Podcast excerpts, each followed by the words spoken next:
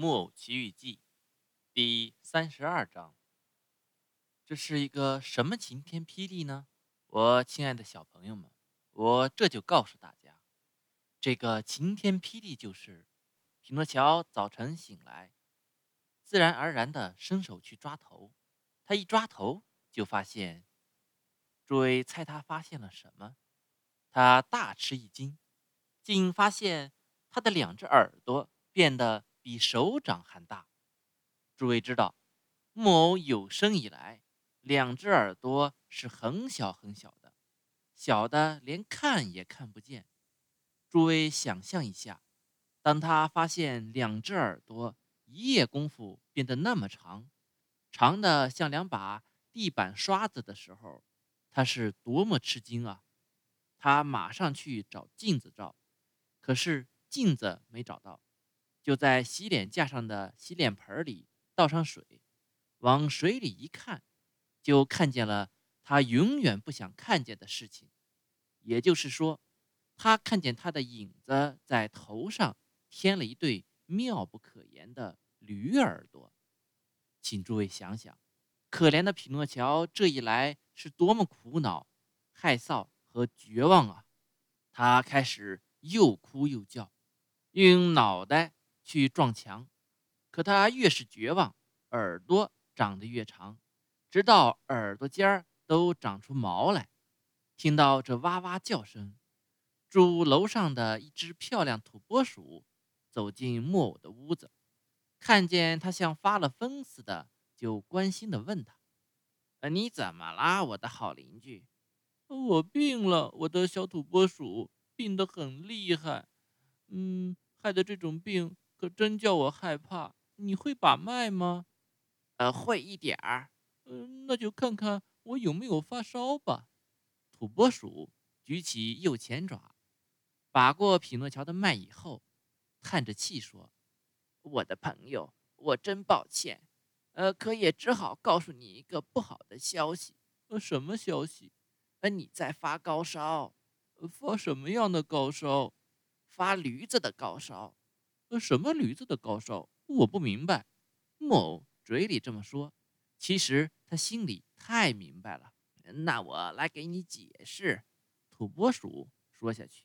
啊，你要知道，在两三个钟头之内，你就不再是一个木偶，也不是一个孩子。呃，那是什么呢？在两三个钟头之内。你就要变成一头真正的驴子，跟拉车和驮白菜、生菜到菜市去的驴子一模一样。哦，我真命苦啊！我真命苦啊！匹诺乔哭叫着，用两手抓住两只耳朵，拼命的又拉又拔，好像这是别人的耳朵。呃，我亲爱的土拨鼠为了安慰他，对他说。哎，你想怎么办呢？这是注定了的。圣人早就在书上写着：懒孩子不爱书本，不爱学校，不爱老师，整天玩乐，早晚都要变成这种小驴子。这是真的吗？木偶哭着问。呃，不幸的很，这是真的。如今哭也没用，早就该想到。呃，可错的不是我，小土拨鼠，呃，请你相信我，错的全是小灯芯。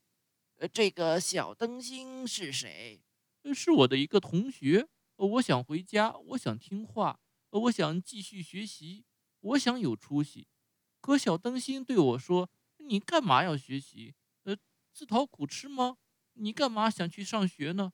还是跟我走吧，上玩国去。呃，到了那里。”我们就再也不用学习了，可以从早玩到晚，老师快快活活的。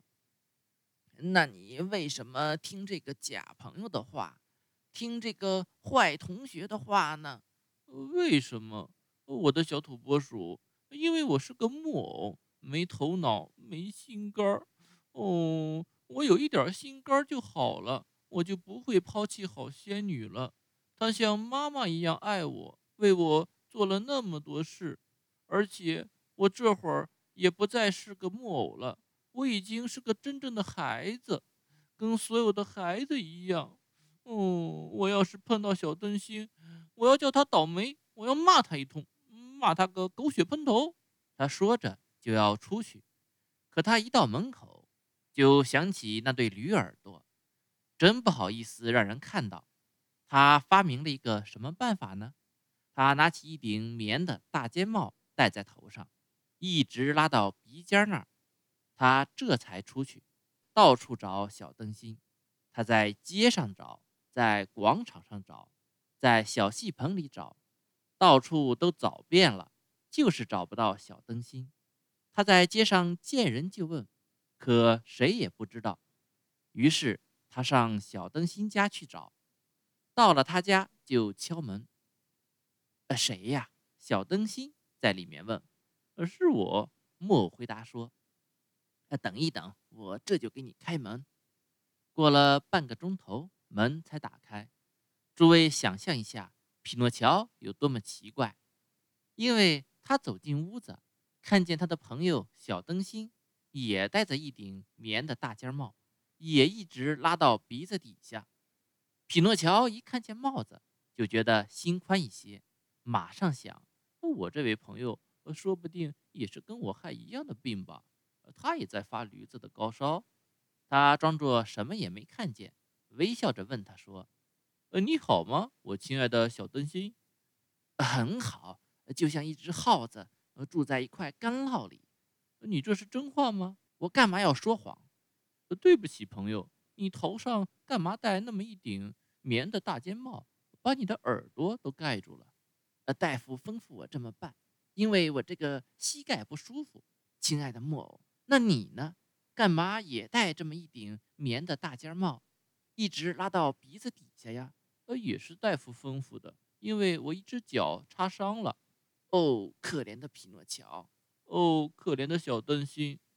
讲完这番话以后，两个朋友老半天不说话，只是用讥笑的眼光，你看着我，我看着你。最后，木偶用很甜很细的声音对他的同学说。我很想知道，请你告诉我，我亲爱的小灯芯，你从来没害过耳病吗？呃，没有。你呢？嗯，没有。不过从今天早上起，有一只耳朵叫我很不痛快。呃，我也是。你也是？你哪只耳朵不舒服？呃，两只都不舒服。你呢？也是两只，害同样的病吗？呃，我怕是的。你肯答应我一件事吗，小灯芯？很乐意，打心底里高兴。你让我看看你的耳朵好吗？哎，有什么不好？可我想先看看你的，亲爱的匹诺乔。呃，不行，先看你的。呃，不不，亲爱的，先看你的，再看我的。那么木偶说：“咱俩定个君子协定，呃，先听听协定的内容。呃，咱俩同时摘帽子，同意吗？啊，同意。好。”准备，木偶开始大声数：一、二、三。一说到三，两个孩子同时摘下帽子扔到半空。这时候出现的场面，要不是千真万确的，就会叫人觉得不可相信。这个场面就是，匹诺乔和小灯芯一看见两个人遭到的都是同样的不幸，就不但不觉得害臊和伤心。反而拼命盯着对方长得老长的耳朵看，大开玩笑，最后哈哈大笑起来。他们笑啊笑啊笑啊，只要还能站住，就一个劲儿的笑个不停。可小灯芯笑得正起劲儿，忽然住了笑，摇摇摆摆，脸色大变，对他的朋友说：“救命啊！救命啊！匹诺乔，呃，你怎么了？哎呦，我再也站不住了。”我也站不住了，匹诺乔也哭着，摇摇晃晃地叫起来。他们正叫嚷间，两个都在地上趴了下来，用两手两脚趴着走，开始在屋子里团团转地跑了起来。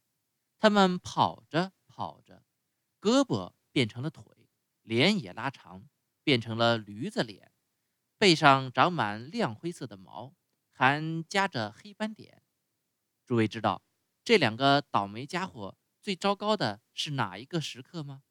最糟糕、最丢脸的时刻，就是觉得屁股后面长出了尾巴，他们又害臊又伤心，开始哇哇大哭，抱怨命苦。